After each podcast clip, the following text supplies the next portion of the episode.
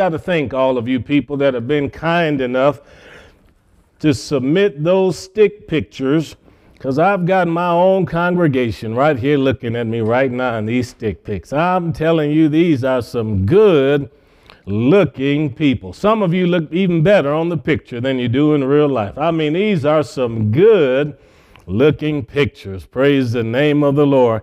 I, have got Roger here, and, and next to me, Lila didn't even send in a picture. It looks like Wilma, a picture of Wilma from the Flintstones. Now, I'm going to get Lila because she's been derelict in her duty in turning in a photo, so we'll get, get on top of her. All right, in the Gospel of John, chapter number two, praise the Lord. The Gospel of John, chapter number two, I want to talk a little bit about blessings in unexpected places. Blessings in unexpected places. So, in the Gospel of John, chapter number 2, beginning with verse number 1, and the third day there was a marriage in Cana of Galilee, and the mother of Jesus was there. And both Jesus was called and his disciples to the marriage. And when they wanted wine, the mother of Jesus saith unto him, They have no wine. Jesus saith unto her, Woman, what have I to do with thee? My hour is not yet come. His mother saith unto the servants, Whatsoever he saith unto you, do it. And there were set six water pots of stone after the manner of the purifying of the Jews, containing two or three firkins apiece. That would be approximately 180 or so gallons for the six pots. Jesus saith unto them, Fill the water pots with water, and they filled them up to the brim. And he saith unto them, Draw out now and bear unto the governor of the feast, and they bear it. When the ruler of the feast had tasted the water that was made, I see some people trying to come on the inside here. What's going on there? And knew not whence it was, but the servants drew the water, they knew, the governor of the feast called the bridegroom and saith unto him, Every man at the beginning doth set forth good wine, and when men have well drunk, then that which is worse, but you have kept the good wine until now. This beginning of miracles did Jesus in Cana of Galilee and manifested forth his glory and his disciples believed on him. So, blessings in unexpected places. Let's have a word of prayer. Father, we're grateful that we're able to minister to these folks on the radio station. And we pray, God, that all of those listening now out in the parking lot, that you would speak to them. Help me, oh God, to be able to unburden my heart of all that you've shown me here in the scriptures. We love you and we praise you in Jesus' mighty name. Amen, amen, amen. This is a story in the Bible that is not very often preached. In fact, I think it's overlooked by many pastors and people. And I'm not sure why it is, other than the whole issue of the wine. But the question that I've had over and over again is why would John include this particular story in his gospel? It says in John chapter 20, verse 30 and 31 Many other signs truly did Jesus in the presence of his disciples, which are not written in this book. But these are written that you might believe that Jesus is the Christ, the Son of God, and that believing you might have life through his name.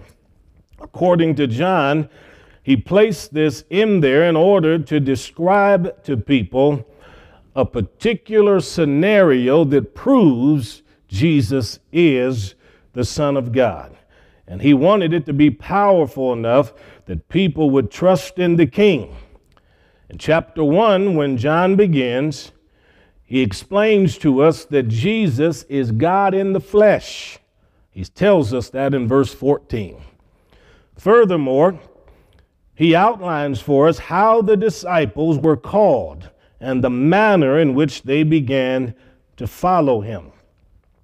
One disciple named Philip went and got a friend named Nathanael, and you can see at the end of chapter 1 that when Nathanael approached Jesus in verse 47, Jesus said, I found an Israelite in whom there's no guile or deceit or deception. Nathanael said, How do you even know me? Jesus said, I saw you when you were under the fig tree. And Nathanael was astonished and he said, Rabbi, you are the Son of God. John's method is already working properly. And Jesus said to him, Because I said to you, I saw you under the fig tree, you will see greater things than these. And so, chapter 2 introduces us to one of the many greater things that John describes in the gospel. Now, this is the wedding in Cana. And there aren't too many people that would expect blessings upon them at a marriage celebration in this way. But marriages, of course, are occasions for joy. Do, do you remember your I do date?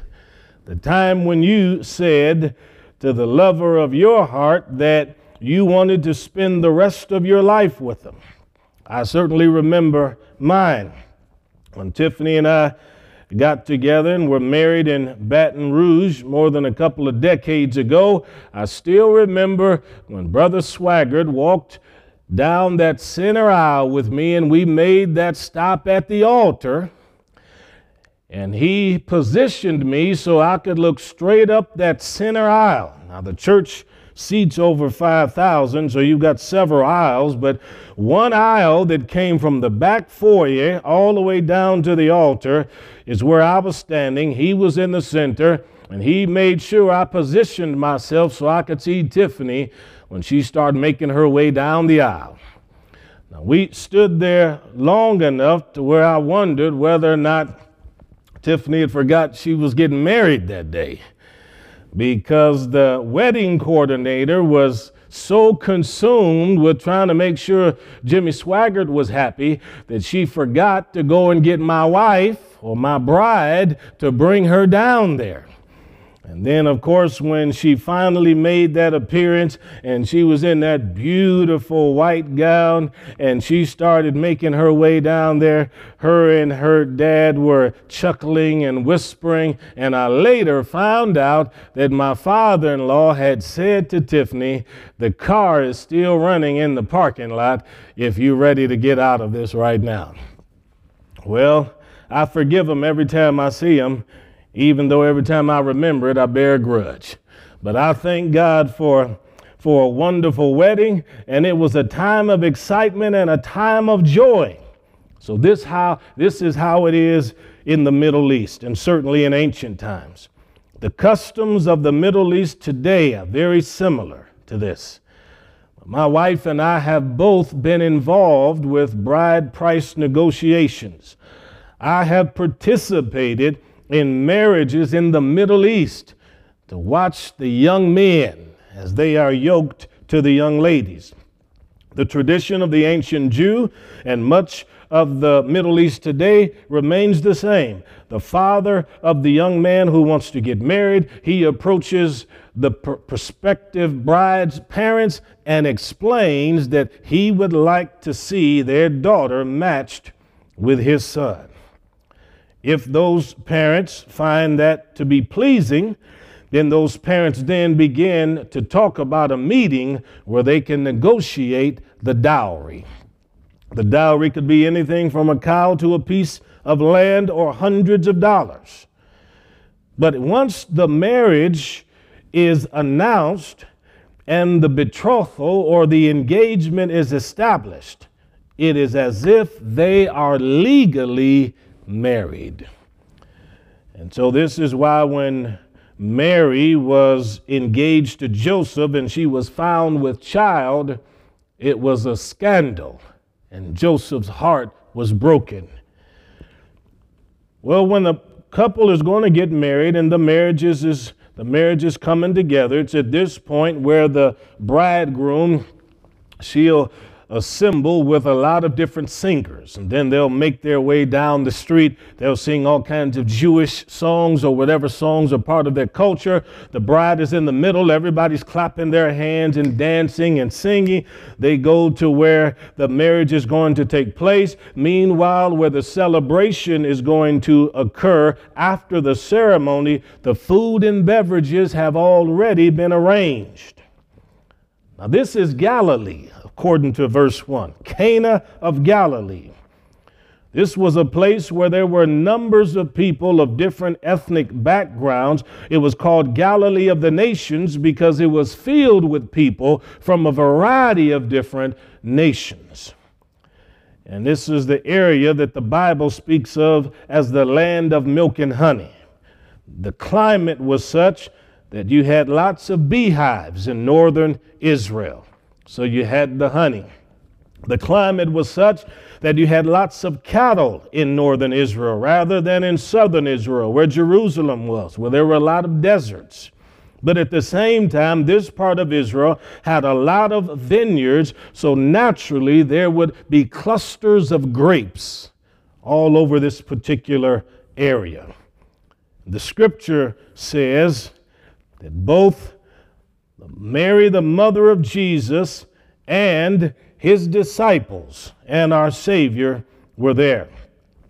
Now, I don't really feel inclined to get into the whole ancient process of winemaking and the uh, traditions of fermentation, but I will tell you this that for every part of wine that they inserted or included, they used anywhere from three to five parts of water. That I'm certain. But imagine this, though. This is Mary, the mother of Jesus. This is the one that had the angel of the Lord come to her when she was just a young lady. Now, Jesus' ministry, of course, began when he was 30. If Mary was a young lady of 14, 15, or 16, that would put her now at approximately her mid 40s because Jesus' ministry didn't commence until he was about 30 years of age. But there's a couple getting married. Multitudes of people have been gathered together. Family and friends have been assembled because the parents want there to be a lot of celebration. And I love the fact that Jesus is there because I believe anybody who's going to start off their married life should include the Lord Jesus in the ceremony and the celebration. No better way to begin married life than to have the presence of the Lord there. Now, likely Jesus and the disciples, since they too were from that region, were probably friends of the bridegroom and the bride, because, like here, rural Galilee was filled with towns that are as small as the towns that we have here in our counties in the heartland. So obviously, they had some relationship with them. Neither Jesus nor his mother thought it was inconsistent with their faith to make it to the marriage they wanted to be there to celebrate with these people. Starting marriage life with the Lord. How did you start yours? And if you began your marriage life with Jesus, have you continued to maintain a relationship with Jesus throughout your marriage? These things are important especially today when the average marriage lasts approximately two to three years. I mean, people are changing spouses faster than you can change cups of coffee. We need to be able to maintain a relationship with the one that we said we love. Both Jesus was called and his disciples to the marriage. Lots of joy, lots of excitement lots of happiness. But in the middle of all of the, the, the uh, gaiety and the joy that they were exhibiting, they ran out of wine. Now, if, if you've ever been to a marriage where they ran out of food or beverages, then you know that's not a nice thing at all. and it's an embarrassment for the family that is hosting it. But obviously, somebody got close enough to Mary, or Mary overheard a conversation, and folks were saying, We have nothing left to drink. These folks wanted the wine. But notice that Mary, the mother of Jesus, went to him. You really do need to know where to go when you have a need. And if there's something in your life that is lacking, if there's something in your family that is missing, you really do need to know where to go. Jesus is the one that can supply your every need. There's no doubt about it. I know where I go as a pastor. I know where most of you go as sheep here in the church, but, but where do the rest of the nations go? Where do the other people on planet Earth go? There are some people, when they have a need, they go to a witch doctor. We've met a lot of people in the nations as we've traveled that whenever they have a problem with a family member or an enemy, they'll go to a witch doctor and want the witch doctor to, to put some kind of voodoo on somebody. Some people go to a medicine man or a medicine woman, as they do in Tibet, or sometimes amongst our Native American cultures looking for somebody that'll be able to bring a healing that they particularly want. Some people will go to various temples. Think about the folks in Japan that are involved with Shintoism and they go to the temples and pray to die. Or the folks in Hinduism, so many gods they can't even number the gods that they have. I saw one temple one time that was dedicated to the, the rat. Can you imagine going to a temple that's overflowing with thousands and thousands of rats running around the courtyards? But they're under the impression that this rat god is holy. When they have problems, they go there. This is a wedding celebration for the Jews. And Mary, the mother of Jesus, knows exactly where she needs to go. And she, having heard of the burden, she didn't go to anybody else but to her son. Now, why did she go to him? Well, she knew he was unique. The angel of the Lord came to her when she was without a child and unmarried and said, You're going to have a child. His name will be Jesus. His ministry will be to heal people and save people and lead them back to God. She remembered that when he was born, there were people that came from nearby and brought gifts there were people that made a trip all the way from the region of Iran and Iraq, and they traveled for nearly two years and opened up their treasures unto him. They knew, she knew that her son was special. And she can't forget that when he was 12, they were at the temple and she accidentally left him there and started making the trip going back home, had to return to the temple. And when she got there, she said, Jesus, why have you done this? Why aren't you with us traveling home? And Jesus said, I must be about my father's business. Now, if that would have happened today, somebody would have called social services or child protective services. But Jesus knew his mission. Mary knew that he had a mission. And now that he has come back from the region of Judea and he has these disciples that are trailing him, she knows this must be the season where his ministry is going to be, uh, be, be initiated. So she goes to him and she says, Son, they've run out of wine here at this place. Now notice, notice his reply in verse 4. Woman, what have I to do with you? Now, in English, that sounds strong and somewhat disrespectful. It wasn't. That greeting of woman was very similar to how we would say madam or Mrs. Even on the cross, Jesus had his disciples around him and he looked at his mother and said, Woman, behold your son. Talking about John. Said, John, behold your mother. Saying to John, Take care of mama once I die on this cross. He wasn't being disrespectful. But the phrase or the question simply means, How is your business my business right now? We're at a wedding celebration. These folks have run out of their liquor. How does this have anything to do with me? Jesus said, My hour hadn't even come. In chapter 7, verse 30, Jesus speaks again about his hour. In chapter 12, verse 27, he speaks about his hour approaching. Chapter 13, verse 1, he speaks about the hour had come when he would surrender his life. He understood times and seasons.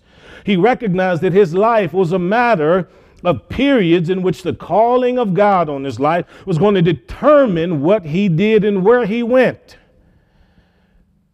He knew that he had to go to Calvary for your sins and for mine. He knew the moment was approaching when he would breathe his last breath after he had been stricken and beaten and smitten and bludgeoned for you and for me. He endured all of that. They hung him between earth and heaven on a cross. The people walked by and wagged their fingers at him and turned their nose up at him. Some even cursed him, thinking he wasn't worthy of even being alive. They said he was a traitor to the nation of Rome. He was deserving of death. And Jesus is telling his mother here, at this celebration, my hour hadn't come yet. This isn't the time when I'm supposed to be manifesting myself to people. He's trying to keep so many things hidden He's trying to keep so many things a secret. But Mary, the mother, recognizes there's a need. Now, in every life, there are different seasons. And all of us pass through these seasons. In fact, your desires change according to the seasons of life. When you're a toddler, or an infant, your desires are fairly simple. You want a little rattler you can play with that makes as much noise as possible. Anything that shines or glitters, you want it in your hands. And if you see your little brother or older sister or somebody else holding on to it, you walk right over there and snatch it and take it, and you don't even care. But when you become 14 or 15, the shiny things don't really hold an appeal anymore. You're not looking for baby toys. The desires are changing because of your age. By the time you hit your mid 20s and you're having to deal with paying bills and becoming a responsible person and you're thinking about family, at that point in your life, your desires have already changed. You wanted a spouse and children thinking about settling down to have a house, house note, cars. But when you're about 50 or 55, your desires are still changing. I don't think you run into too many people that are 50 and 55 that want to go back and relive all their 20s unless they can make different decisions again. And by the time you're 75, working towards 80, I don't think I've ever met an 80 year old man or woman that's praying to become a mom one more time. Oh, my, wouldn't that be something? Somebody said, Pastor, I've got a prayer request. What's the prayer request, sister? I, I just celebrated my 82nd birthday, and I want you to pray, and I want the church to agree that, that I'll get pregnant one more time. I haven't had that request made ever in any of our churches, and I don't expect it to be raised at all. You don't even find 80 year olds that are wanting to take on another mortgage at this time in their life.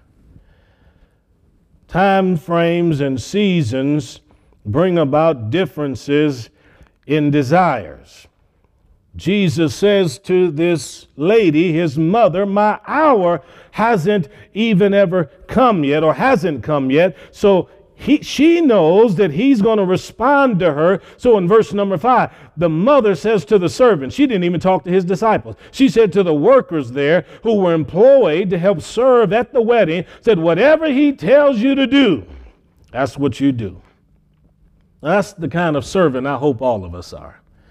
I hope we're the kind of people that whatever the Lord tells us to do, we'll do it. If God tells you to go and apologize to somebody because what you said was said with the wrong spirit or the wrong attitude, even if you were right, would you be willing to do it?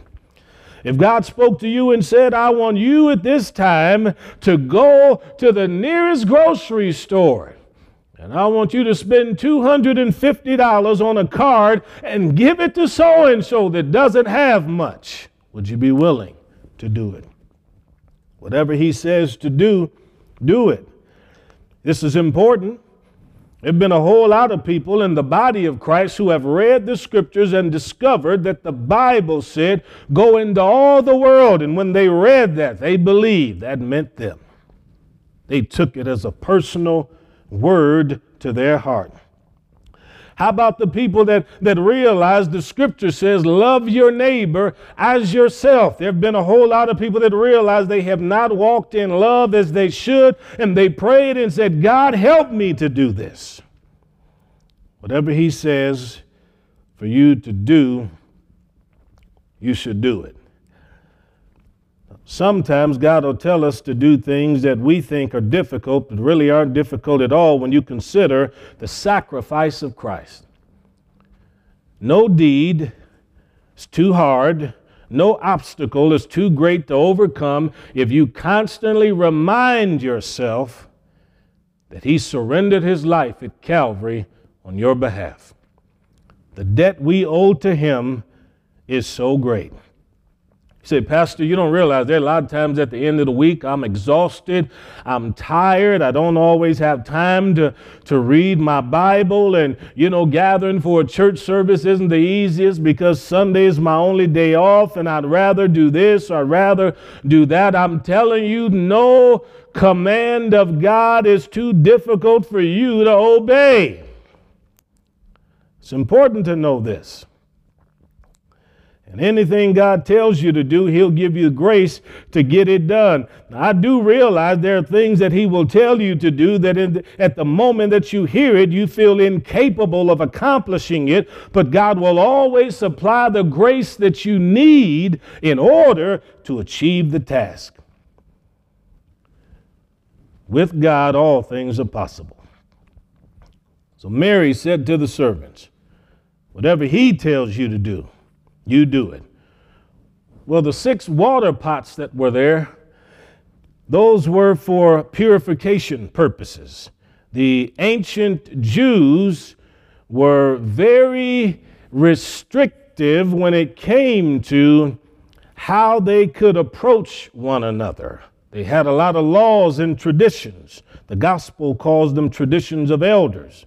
I don't know if you've ever seen a set of Jewish uh, books called the Talmud, but they're about 55 volumes, maybe eight or 900 pages each. And you have different kinds of traditions that have accumulated through thousands of years. But the greater bulk of them have to do with how to maintain cleanliness and holiness, purification purposes.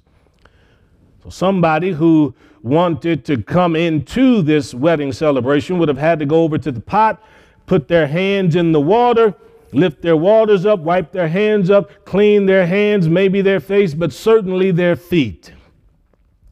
You know that Jesus even talked about going into people's homes and they offered them a bowl of water for the cleansing of their feet because they've been traveling. They didn't wear the kinds of shoes that we wear. Nobody had Nikes on at this wedding celebration. These folks were wearing sandals, no high heels, sandals. The top of the foot totally exposed.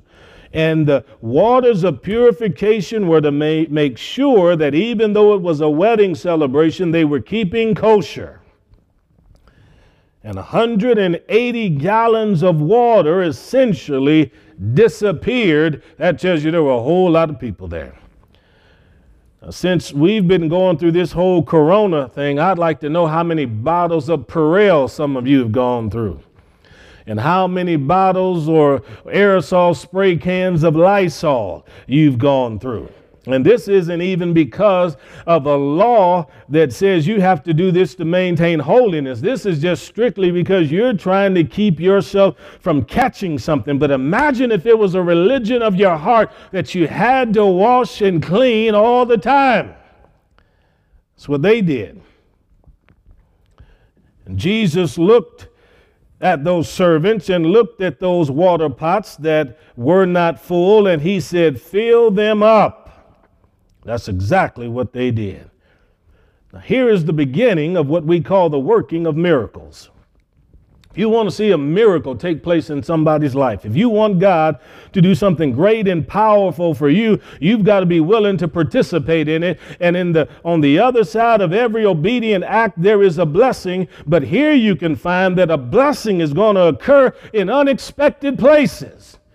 Not just at the wedding celebration, but here at the water pots. This is where the blessing is going to occur. I don't think that in this particular place, and I've been to Cana on several occasions, but the average well was outside of the town limits. Occasionally, you'd have a well inside the village where all the ladies and the people could go to draw water. But because cattle were oftentimes taken to the well, the well was on the outside of the town. You know, somewhat similar to out here, where you have wells that are always right there at the house, but at a distance from the house, or maybe a gushing spring that somebody would have. So I'm trying to draw a picture in your mind then of these servants having to walk to a well, then fill up some kind of container, then turn around and walk all the way back, and they've got to fill it up to the point where there are 180 gallons. Folks, I'm telling you, they were walking for a while. They were walking.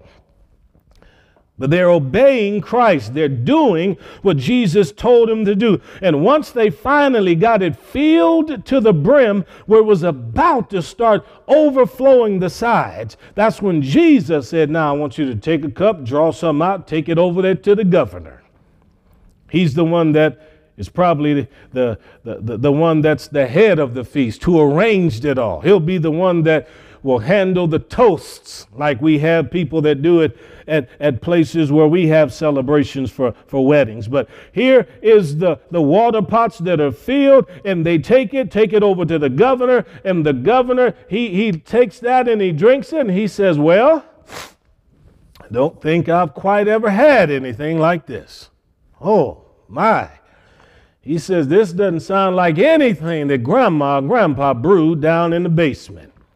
Said, no, no, that's, that's not what, what this is. He couldn't even think of a country that produced anything this good. He didn't even know a vineyard worker that had ever been involved with grapes that had produced something as tasty as this. So when he had tasted the water made wine, not knowing where it was from, and that's when he made his statement about the good and the bad wine. Now, he didn't know about the miracle, the servants did. I don't think the rest of the people at the celebration knew about the miracle. Servants did. And it's good to walk with God to be able to have inside information. There are things that God will do that'll be miraculous for you, and you will know about it, and the people around you will have no idea that the hand of God is involved with it. And there have been plenty of times I've heard people say, oh, well, there's nothing miraculous about that. God did nothing miraculous about, about you saying that God did this or God did that. Well, may not be for you, but for the servants involved, we know the reality of God's presence and what He did. Liberal commentators on this text in their books, they like to say, well, the water pots were never really empty, but there were the dregs of the previous wine inside of it. And when they poured the water into the pots, it mixed with the dregs and gave it a winey taste. I know that wasn't the case simply because these were pots for water purification. They weren't wine pots or wine skins. The Jews would never have put their uh, wine inside of a place for purification. But that man said most people puts out the good wine first. And then when everybody has filled themselves, that's when you put out the bad stuff because most folks by then won't even realize it's bad because they're under the power of inebriation. And you know that's true. Most families have got somebody or someone or people who just don't know when to stop. If you don't know when to stop, the cure for all of that is to tell you right up front if you don't ever start, then you don't have to worry about knowing if you have an appetite and you can't stop. So, verse number 10, he said, You've kept the best for last. Now, I wonder why in the world would John put this story right at the head of his gospel? And I think it's real simple, and here's the answer anything that is a result of the divine work of God will always be so much better than the work of man. That's what the rest of the gospel is going to be about demonstrating that everything that comes from God, anything that's a product of the miracle working power of God, is always going to be greater than anything a man's hands can produce. I don't care how many vineyard people there are on planet Earth. Doesn't matter to me how many stills there are in the Appalachian Mountains or how many families are out here are actually fermenting wine in their basements. I can promise you this they'll never be able to create anything that'll be as tasty and as lovely as what comes from God.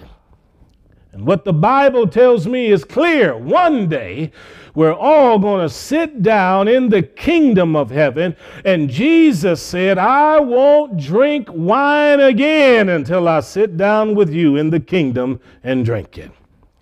That'll be when wine touches Pastor Darrell's lips in the kingdom of God with his loving Savior. This beginning of miracles did Jesus in Cana of Galilee and manifested his glory. Do you have a need this morning? Are you expecting God to do anything for you? Are you in need of God to work a miracle in your life? Is there some substance, something that you need Him to transform in order for you to be able to enjoy the benefits of it? I can tell you, God's able to do it. There's nothing in your life so unremarkable that God can't turn around and heal and bless and change it. If you're having monetary problems, God is fiscally sound and He's the best banker on the planet. If you're in need of some health issues to be recovered, I can tell you He's the greatest physician this world has ever known. And if you trust Him, you'll find God won't ever let you down. As we get ready to depart from this place, but never from the presence of God, as we pull off of this parking lot and you make your way back home, just remember the angel of the Lord encampeth about those that fear him. You're not departing this place alone because you didn't come here alone. God's presence was with you, and nothing's going to change. Everybody at the celebration were happy and joyful. And I believe that when God gives us a miracle or a blessing, it puts a smile on our face. The happiest people on planet Earth are those that know the King. Let's pray. Father, for that man or woman, that boy or girl that's under the sound of my voice today, I pray, God, that you'd give them a merry feast because you said, that a happy, happy spirit is like a continual feast. I pray, God, that your hand of blessing would be upon every soul, that your presence, your peace would fill every automobile and every heart right now as we're praying. We thank you for the mighty anointing of God that breaks and destroys yokes. We thank you for the joy of the Lord being released in our lives, God. And whether or not we come into contact with bitter people, depressed people. I pray, God, that our hearts will be illuminated by the joy of the Lord. We honor you today, and we love you and we praise you. In Jesus' mighty, mighty name. And everyone said, Amen, amen, amen, amen. All right, folks, honk them horns if you understood what we were talking about today.